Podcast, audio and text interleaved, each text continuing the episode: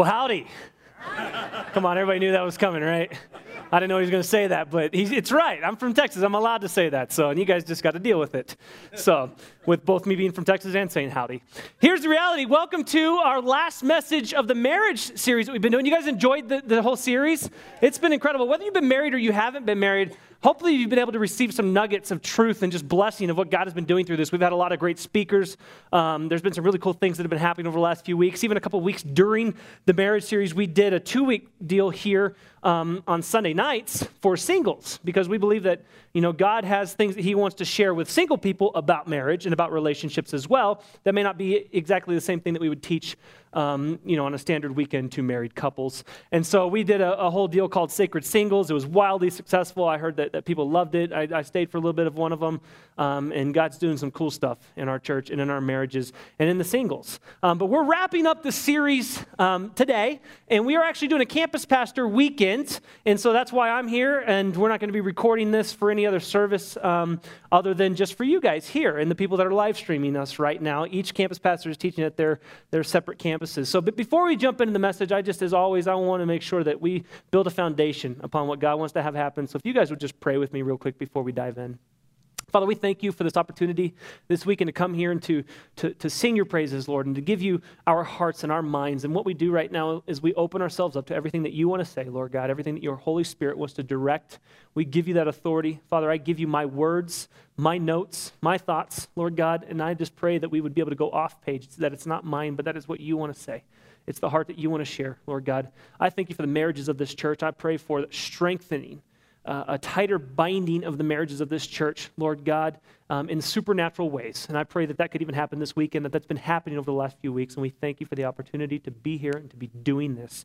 And we love you, Father, and we give you this this evening. Your name we pray. Everyone said, Amen. Well, hey, um, the, for the last message, we're calling this the rest of the story. How many of you guys know Paul Harvey? You guys have heard, heard, old Paul Harvey on, on the radio, the rest of the story. Well, we thought it was kind of a creative way of talking about our personal stories as campus pastors, and then talking about over the last period of however long we've been married. For Amy and I, it's been eight years, not a really ridiculous amount of time, but there's been a lot that we've learned in those eight years. Um, we wanted to just share about our lives, a little bit about our testimony, a little bit about how we got where we are, and then a lot about um, the, the next you know, stint, what God's been teaching us and, and what really I feel like God's put on my heart to share with each of you guys this weekend. Um, here's the reality. You know, I think that people many times glamorize the idea of being a pastor. People think that pastors so many times live these fairy tale lives where they don't have the ups and downs of normal life, where they, they're immune to the things of this world coming and infiltrating and, and causing us at least the same amount of, of discomfort or difficulty or stresses and strains and things like that. But the reality is, is we as pastors are not um, superhuman. Um, if you were to follow me around for any amount of time, you'd realize that that's the truth, that I'm a real human being with a lot of faults. Um, my wife, if she was sitting up here, would amen that. Here's the reality, though. Um, we live in reality. We live in the same world that you guys live in. We live with the same struggles that you guys live with. Um, we just happen to be up in front of everybody as we do that. And while we teach Many times, what we're teaching are from, and hopefully, most of the times, what we're teaching are from our successes or our failures. Most of the time, it's a failure that we've learned something from, and then we've turned it into, um, we put principles to it and learned from how to turn it into a success. And that's many times what we teach. And so, what, I, what I'm bringing, um, I want to just be able to, to really let everybody know we're normal people. And we've, we've gone through our ups and our downs, and our lives have not been perfect, and you guys have probably seen that from the front for sure. Um, but I wanted to share a little bit about our story. And by our story, I mean my wife, Amy, and myself. Um, we have been married, like I said, for almost eight years. In September, will be eight years, but our story started quite a bit longer before that. It started nine years ago. So it started, that was a joke. Um, I know that that's not really a whole long time, um, but, but I think that, that God, and you'll see through our story, that God's done something in these eight years. It's almost like been an extended amount of time with the, the things that have happened with us. In June of 2003, for those of you who don't know, my wife Amy and I met um, working in an in a international um, interdenominational Christian missions organization called YWAM, Youth with a Mission. Fantastic organization, incredible things that they're doing across the globe, reaching people for Christ all over the world. Um, we happen to be stationed in Kona, Hawaii. And every time I tell somebody that, they're like, oh, you're suffering for the Lord. Ha ha ha. Don't tell me that. I've heard that a million times. Um, Hawaii is a great place if you can get off the island every once in a while, um, which we did. So we were there. We both went. Um, and it was June of 2003. Whenever I came, Amy was already there. She had already been there for um, about six months. And uh, I came and I met her, and there was no real fireworks, no real great chemistry or any of that kind of stuff. In fact, her first impression of me, um, if you were to ask her today, all she could think about was how I resembled one of her friends. I, mean, I, she told me that like 30 times in the first week. She's like, You look just like this guy named Chris. You look just like this guy named Chris. She just kept telling me that over and over again. Obviously, I was impressionable to her in the sense of reminding her of somebody else. Um, her, my impression of her was I thought she was a little wild, a little crazy. She was kind of doing crazy things. She loved to pull pranks on people and things like that that, and you know that's that's kind of who she was. Um, but we weren't really interested in each other. There was real there was nothing there. Um, when we met in June, it wasn't like we disliked each other, but there, there was really no chemistry. Um, and then something happened in January of 2004 that I believe supernaturally was a bit of a turning point that started something that God wanted to have happen, but we didn't see it yet. In January of 2004. Um, we had just led a team, I had just led a team of young um, YWAMers to uh, the island of Fiji. We had spent two and a half months in the island of Fiji uh, doing ministry, doing some amazing things. Amy had been traveling the globe visiting teams that we had located all over the world. Um, and we all congregated back. There's about 35 of us, staff and students alike, in Fiji, getting ready to go back home. And home at that point in time was Hawaii. Well, as we boarded the plane in Fiji, it was late one night. All 35 of us boarded the plane, only to hear them come over the loudspeaker telling us that there was a typhoon between the island of Fiji and the island of Hawaii, and that they had to, um, they had to, to take a large portion of people off of this aircraft so that they could go around it but have enough fuel to do so, so that the weight was down and they were able to do what they needed to do. Well, naturally, what they decided to do, they knew that there was a group of 35 people on there, and they thought, well, that's about the amount of people that we need to get off this plane. Let's just go ahead and kick the one group of 35 people off the airplane. And that's what they did. So they booted myself, Amy, and all of our team members off of the plane, and they put us up in a hotel, and they said, hey, we're going to work with trying to get you guys back to Hawaii. We just can't do it right now. We spent the next three days working very uh, hard, very avidly at getting small groups of our team onto other aircrafts and back to Hawaii.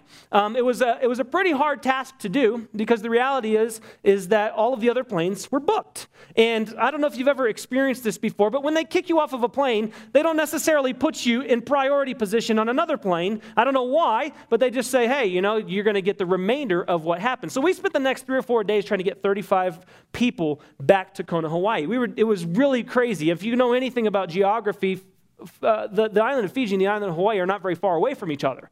Um, it's just a few hour flight. Um, but they were actually taking our, ourselves and our teams in groups of like three or four or five and they were flying them to Australia and then to New Zealand and then to Los Angeles and then back to Hawaii. I mean, that's the kind of routes that we were taking back home. That's the kind of crazy trips that were happening. They turn a, a four and a half hour plane ride into a two and, two and a half day um, process.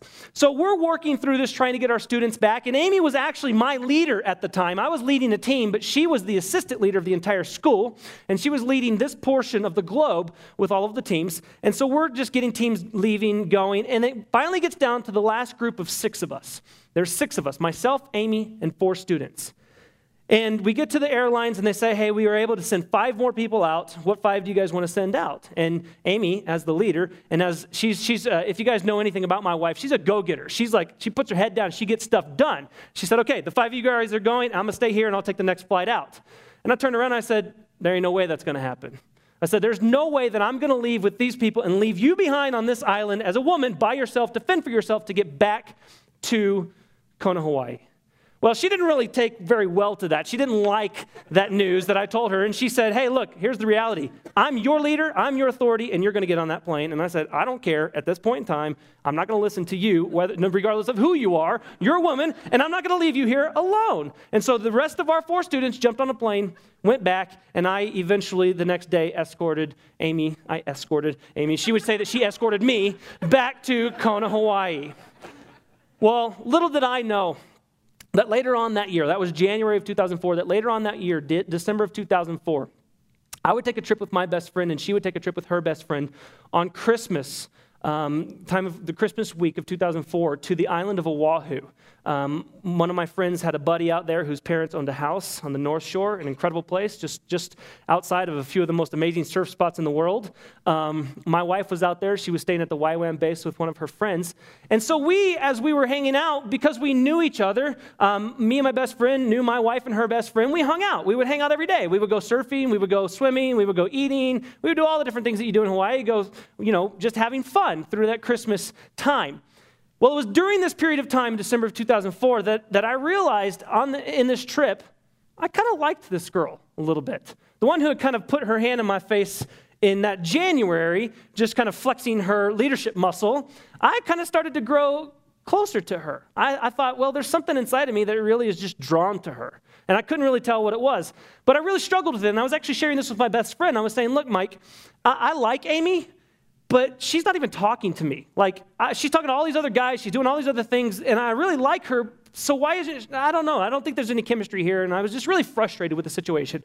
Well, little did I know that on that exact same trip, she was telling her best friend how much she liked me and how much she wishes that I would just come and talk to her um, rather than just kind of keeping her at arm's length and talking to everybody else. And she said to her best friend, She's like, I don't think he likes me. He won't talk to me. He won't share anything with me. Well, it's one of those, you know, like the, the, the, the tension, the relational tension there of saying, I like this person, but I'm not bold enough to do anything about it. And we both had that problem. Therefore, we both actually thought that the other person didn't like us at all.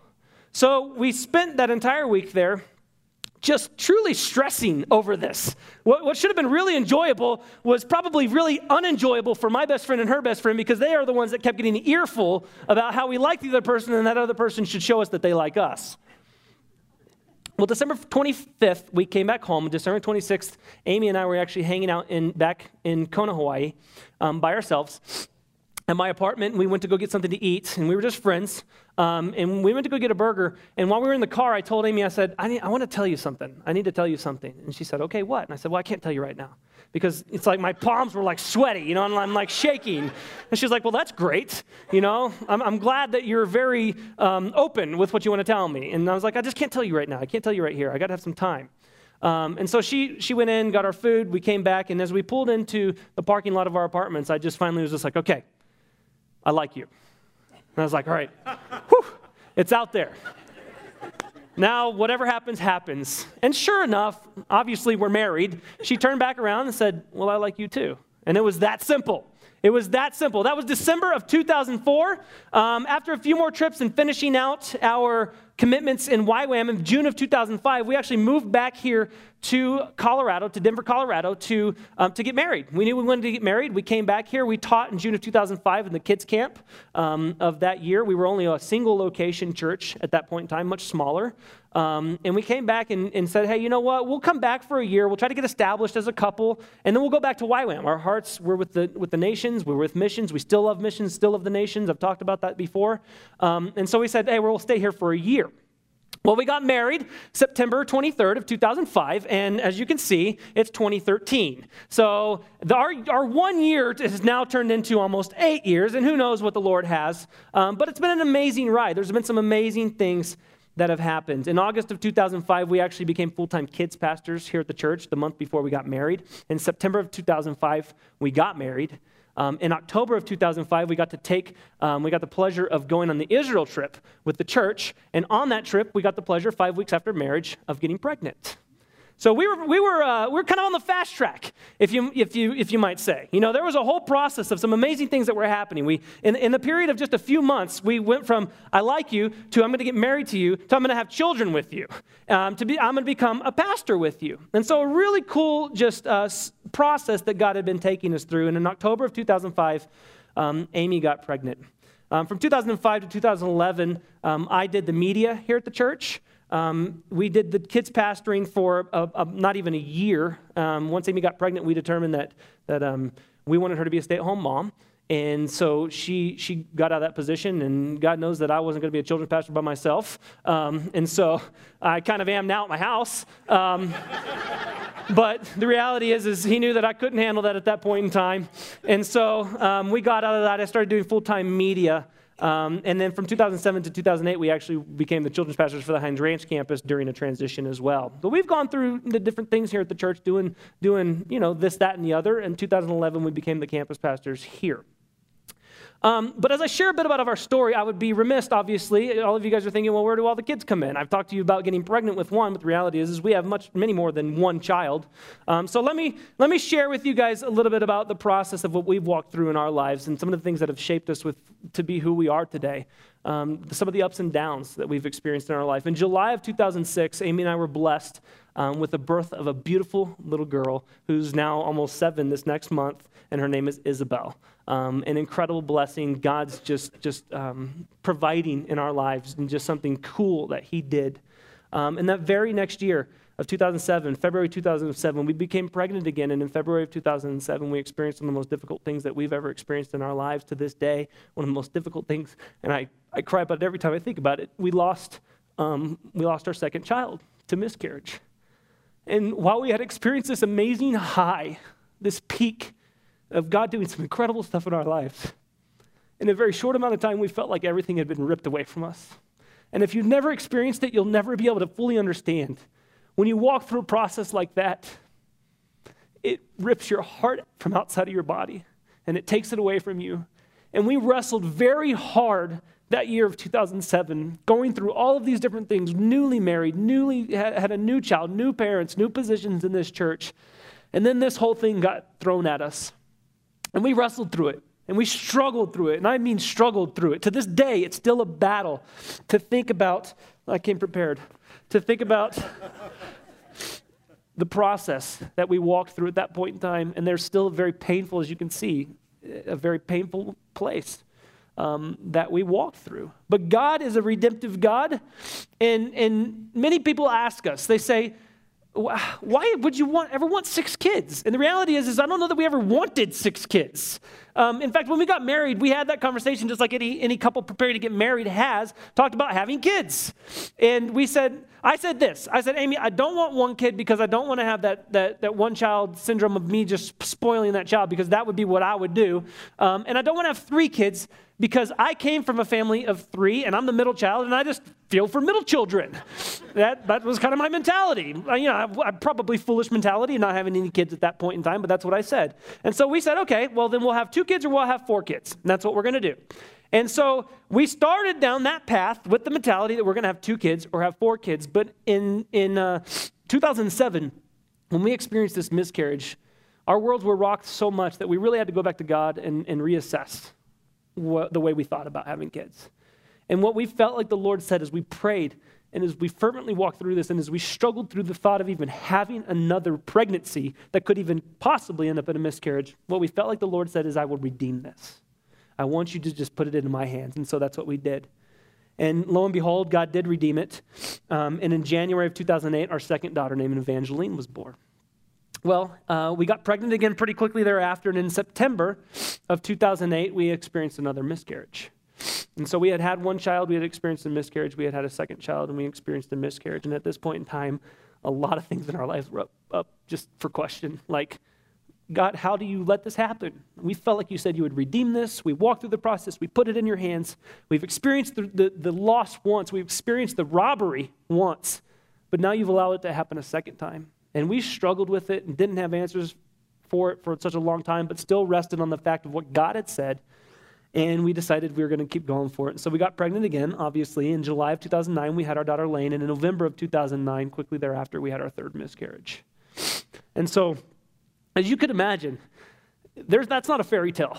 It's not, this is not something that I would ever wish upon anybody, my worst of enemies. I would ever wish upon this because the reality is, is this, these are some of the most difficult things that I could ever imagine somebody walking through in their lives.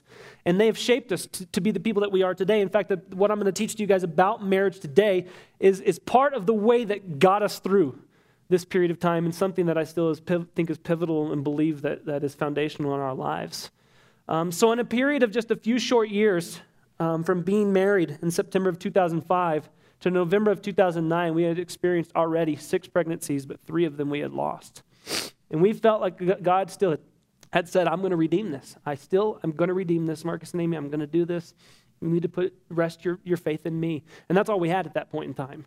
You know, all we had was faith in him because we didn't know what, what was going to happen. And, and believe me, after you've experienced it once, and especially after you have experienced it three times, that loss, um, the reality is, is there's a great fear that comes across whenever you even think about moving forward in this and, and what can happen. But we knew that it was in God's hands, and we let it be in God's hands. And the blessing was in October of 2010, our son Marcus was born.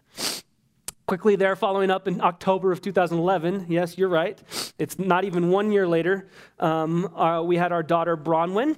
Um, many of you guys know the story of Bronwyn. She alone, in her own self, I believe that that God did a, a incredible miracle. Um, and I know that God did some some physical miracles in her life, but the reality was is we had just experienced having a viable pregnancy and a baby, having a miscarriage, having a baby, having a miscarriage, having a baby, having a miscarriage, having a baby I believe that the Lord intervened in, in our daughter Bronwyn's life because, as you guys know, she was born with something called a congenital diaphragmatic hernia that more than 50% of children with that die from that, um, from, from that, that, uh, that illness or the thing that she had. Um, I won't go into details. Um, it's some internal things that happen in her body, and with how how dramatic and how drastic and how bad it was in her body, the doctors actually came back and said to us, "It is a miracle that she is alive."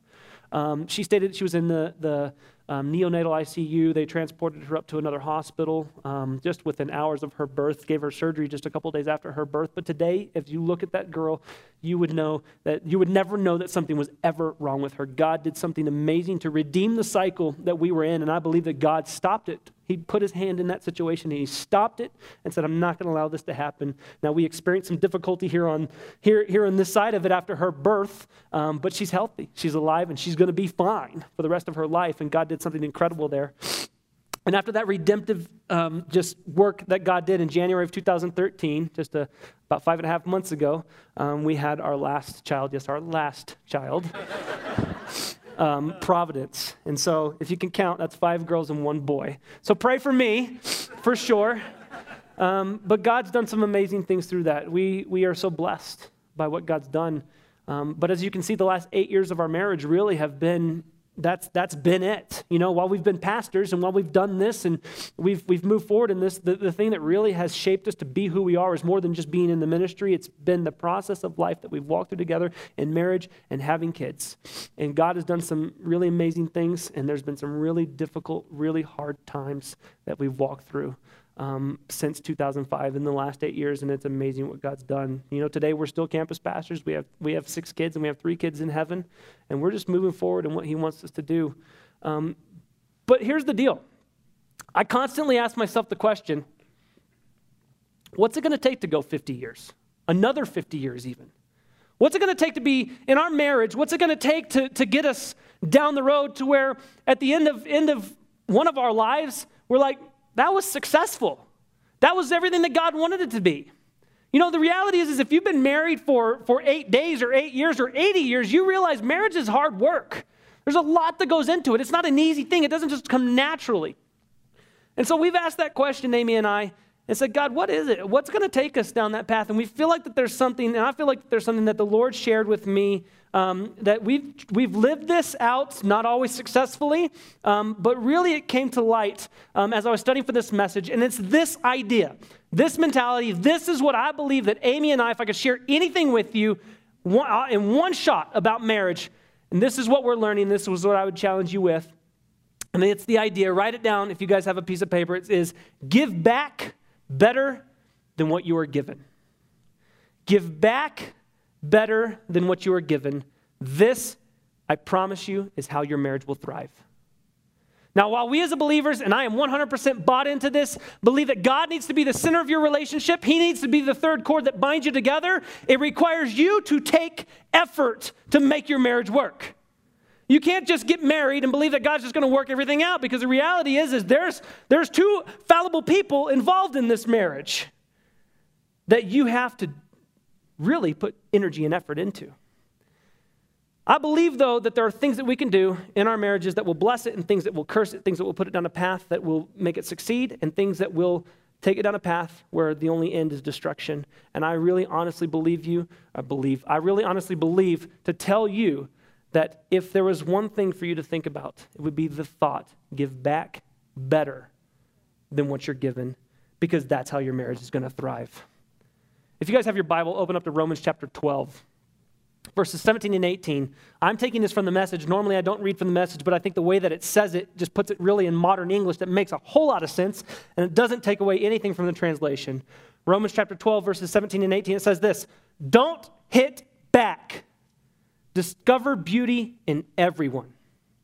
If you've got it in you, get along with everybody. Don't insist on getting even. That's not for you to do.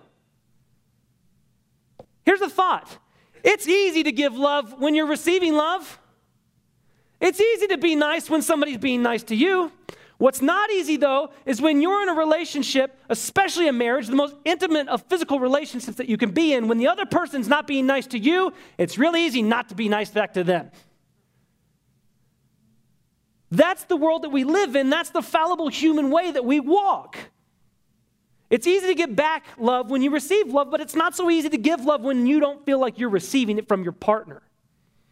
There's a book written by a guy named Dr. Henry Cloud. You may have heard of him. He's, an, he's a brilliant man.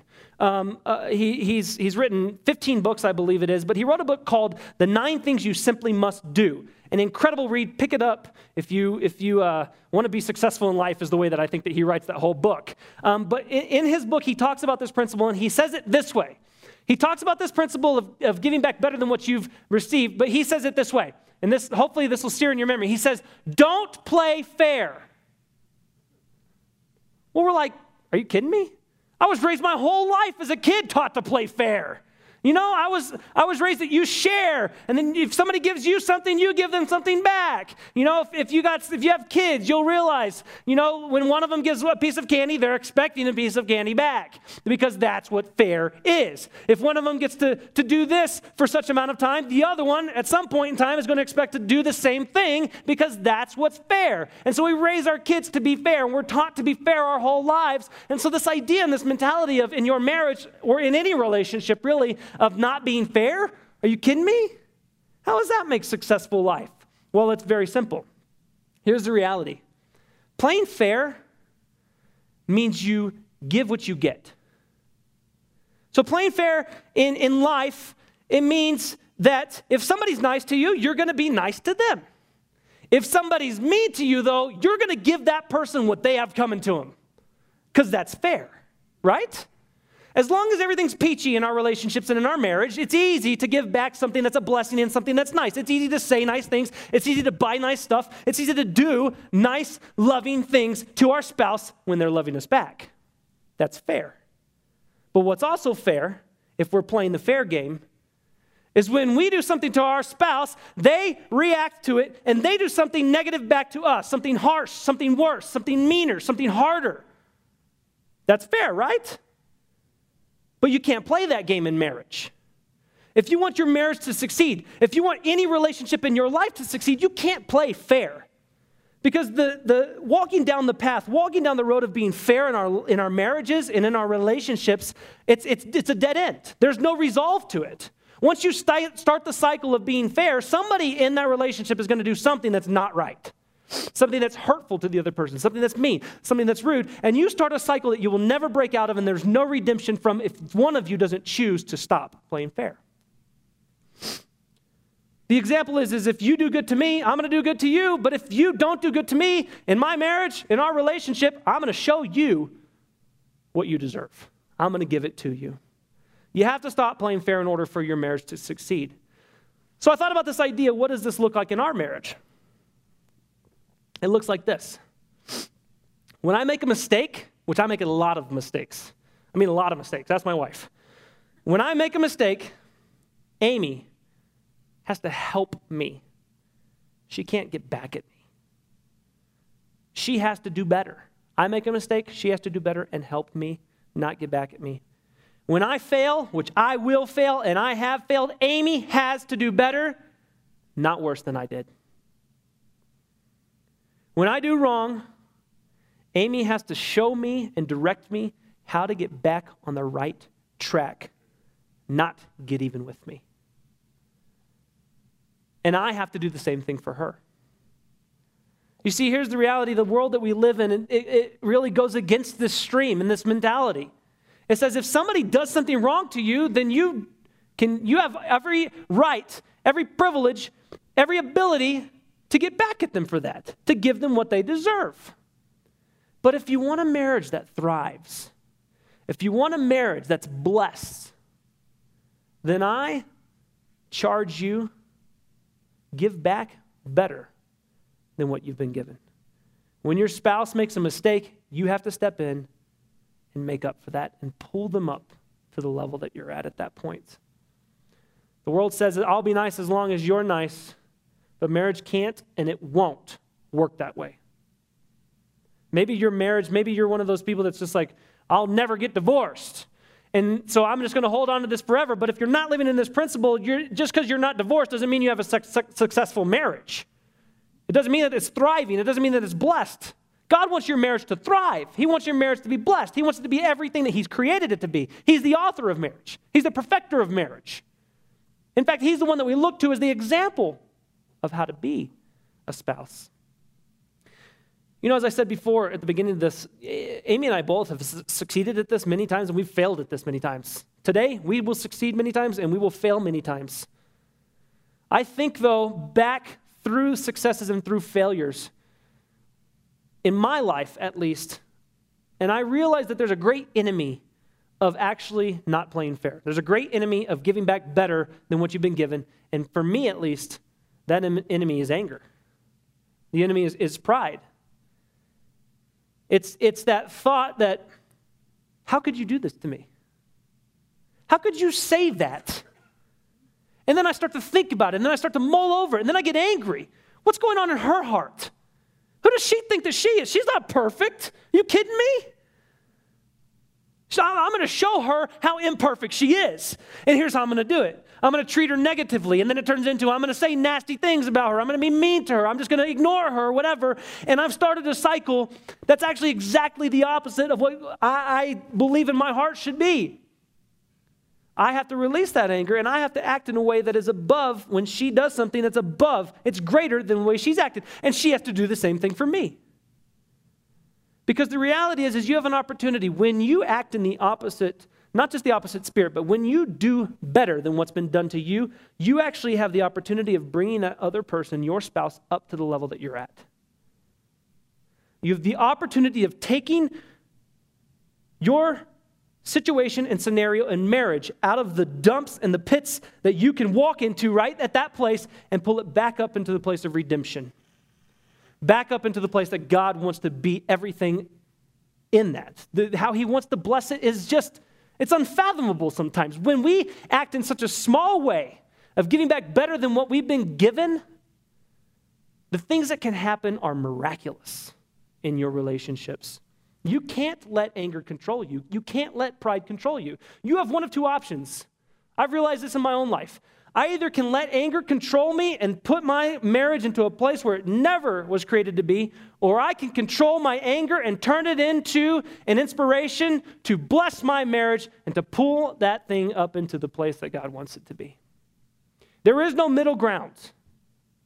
You will either allow that passion, negative passion, many times inside of you to, to, to destroy your marriage, or you will allow it to be the driving force that says, I'm going to pull my spouse up right now. I'm going to give back better than what I've been given. Romans 12, 21 says it this way. This is again from the message. It says, Don't let evil get the best of you. Get the best of evil by doing good. You're not going to get the best of evil by doing evil. You're not. Evil actually has gotten the best of you at that point. The only way that you're going to get the best of evil, that you're going to get the best of wrongdoing in your marriage and in your relationship and in your life, in, in any relationship that you have, is by doing good, by doing better than what has been given and been done to you. So, how do we do it? I think simply put, I just wrote this down. When you're faced, and I say you're, any person in this room that has any relationship outside of this room, but specifically those who are married, when you're faced with a fair situation, a situation when you have the opportunity to give back what was given to you, it is your responsibility to love in a more mature way. It is your responsibility to love in a more mature way. So many times we're so focused on the wrong that has happened and the difficulty that's been processed and the things that have happened that we're waiting for that person to ask for forgiveness. We're like, if they just say that they were wrong, then I can say, yep, you're right, you're wrong. Okay, now I forgive you. It doesn't always work that way. Really, the reality of the situation is regardless of how your other how your spouse responds, it is your responsibility to act in a more mature way. Bottom line. Then the success of your marriage relies on you, not on your spouse. Then the ability to come up to a new level relies on you, not on the person who's done the wrong. So often we throw the ball in the other court and we say, well, if they didn't do that, we wouldn't be here. I don't care. That may be true, but it's now your responsibility to take your spouse and to pull them up into the place that your marriage can thrive. It is. Because here's what I believe biblically when you get married, there's a holy union that two people become one. This is not 50% 50%. It's not like you give your 50% and I'll give my 50%. If you only give 48%, I'm giving 47%. No, Marriage is 100%, 100%. You are always to be giving everything that you have to your spouse. And that is the way that God has created it. So, regardless of if they're succeeding or failing at giving their 100%, it is your responsibility to give your 100% into that relationship. And that means 100% of your love, 100% of your life, 100% of your blessing, 100% of what God has given you to bring to that marriage to do better than what you've been given. If we can live this principle out successfully, I believe that we will walk into places in our marriages that we could not even fathom the blessing that God would want to bring upon them. Like I said, marriage is supernatural. God has established it, God has put it into motion. God is the author of it. God is the one that binds it all together. And while I believe all of that is 100% true, I also 100% believe that if you only rely on that supernatural portion of it, your marriage will never thrive because you've never taken the responsibility to actually make your marriage something worth having. You have the ability with this principle of not playing fair, of giving back better than what you're given. You have the ability in your hands and in your control to bless your marriage or to curse your marriage. And I don't know about you, but I want to bless my marriage. I'm not always successful at doing it. In the past eight years, there's been a lot of highs and there's been a lot of lows, and a lot of lows have been my fault that we've set in those lows because I didn't choose to live by these principles. I chose to be drugged down into a place that I never should have been in that started a process that my mind just wasn't thinking about giving back better than what I was given. But if I had thought about it from the beginning, think about every fight you've ever had. Think about every knockdown, dragout. Think about those ones that have lasted for days and days and days. And think about what if I had responded differently in that situation? What if I had given my spouse back something that was far greater than I thought they deserved, but it's what my responsibility was as a husband or as a wife? Can you imagine how that can transform our marriages? I believe it, can save marriages. You know, we've made the statement before that no marriage is beyond repair, and I fully 100% believe that. The goal in this, it's not to become a doormat. This is not to say, well, you just got to lay down and let them do whatever they want. No, I mean, there's limits, and I believe biblically there's even limits. And that's not, those are the rare exceptions. Those are the things that, I'm not here to talk about those rare exceptions. What I'm here to talk about is, is marriage, and I believe that God wants to breathe life into every marriage. No matter how low it may be right now or how high it may be, God wants to bring a new anointing to your marriage. And you have the ability to help usher that in. I have the ability in my marriage today to do something that's going to bring life or that'll bring death. Because as we know, we're all sinners. We will all do things in our relationships, in our marriages, that we may deserve to get something bad in return. But thank God that's not the God that we serve. And hopefully, as we learn these principles and as we act them out in our lives, we can move forward in places that are going to bless ours. No matter what happens, you can't play fair. Life is not tit for tat. If it is, your relationships will never succeed. Your marriage will not thrive. I promise you, if you play that game, you will walk down the path of death for your marriage. And I'm not trying to speak that over your marriage. What I'm trying to do is bring a reality. It ain't going to happen. It ain't going to work. It's not. Fair is what will end a marriage because there's absolutely no resolution when we're fair. Resolution comes when somebody, one of the parties in that marriage, decides to say, I'm going to give back better than what I've been given. I'm going to close with Luke chapter 6, verses 32 through 35. I'm going to invite our worship team up here. Luke chapter 6, verse 32 through 35 says this If you love those who love you, what credit is that to you? Even sinners love those who love them. It's like big deal. It's easy to love somebody when they love you. It's easy to be nice to somebody when they're nice to you. Don't go around boasting about loving somebody or being nice to somebody because they're nice to you. And if you do good to those who are good to you, what credit is that to you? Even sinners do that. That doesn't make you a Christian. Doing good to somebody who does good to you? Anybody can do that. And if you lend to those from whom you expect repayment, what credit is that to you? Even sinners lend to sinners, expecting to be repaid in full. Now, here's the kicker. But love your enemies, do good to them, and lend to them without expecting to get anything back. I don't know if you've been married long enough. Maybe your marriage is perfect, but mine sure is not. And I have many times felt like my wife is my enemy. But if I read this verse, it's telling me in those times when I have felt like my spouse was my enemy, what's my responsibility? Love her and do good to her and give to her without expecting anything back. This is not do better so that I get better. Now you that will happen, but it's not for the repayment process. It's because this is what God has said to do. Love your spouse even when they're your enemy and do good to them and lend to them without expecting to get anything back. Why? Because then your reward will be great. Then your reward would be great. I want a great reward in my marriage. I want a great reward in all the marriages of our church. You know, I know that eight years is not a whole long time to be married. But I do know this this principle is true whether you've been married for eight days or eight minutes or eight years or 80 years. If you give back better than what you've been given, your marriage will thrive. Bottom line. Because that's the way God's established it because that's where life and blessing will come, and you have the opportunity to make that choice. I have the opportunity to make that choice.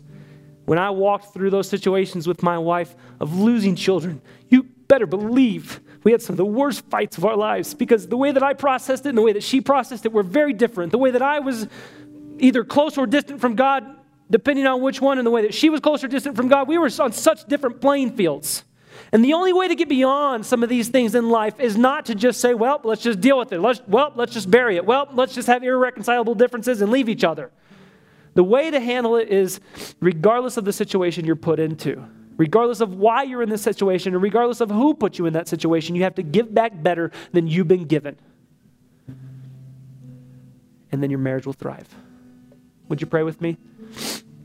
Father, we thank you God, I thank you that your word is truth. I thank you that these are not just good principles, God. These are supernatural things that you have put into motion. And when we walk them out, when we follow them out in our marriages, Lord God, and when we do these in our relationships, Father, that we will be blessed abundantly and we will see your life. I thank you for the marriages of this church, Lord God. I pray that every person sitting in here, every person that may hear this message on the live stream, every person that may hear this later on, Lord God, I pray for blessing on their marriages, Lord, but I pray even more so that they would take the strength. I pray that they would take wisdom. Lord God, I pray that they would take the ability that you've given them in their hands to bless their marriage and they would bless it. I pray that you would lift the marriages that are in the dumps right now, in the pits, that feel like that there's a place of irreconcilable differences, Lord God, I pray that you would give them the strength to give back better than what they've been given and that you would anoint that and that you would bless it and you would restore that marriage, Lord God. And I thank you for the marriages in this church right now that are doing well and that they're great, Lord God. And I just pray that you would bring them to a whole new level through this process. We give you our lives, Lord God. We say that we want to be vessels for your spirit of life and of truth and of peace and of blessing in our marriages. We give you that authority, Lord God. We will be the hands and the feet in our relationships, Lord God. I thank you that we don't have to do it alone. I thank you that we don't have to do it on our own strength, that you give us more than we could ever imagine to be able to walk these things out. And we give you that opportunity in our lives today. We say we love you. In your name we pray. Everyone said, Amen.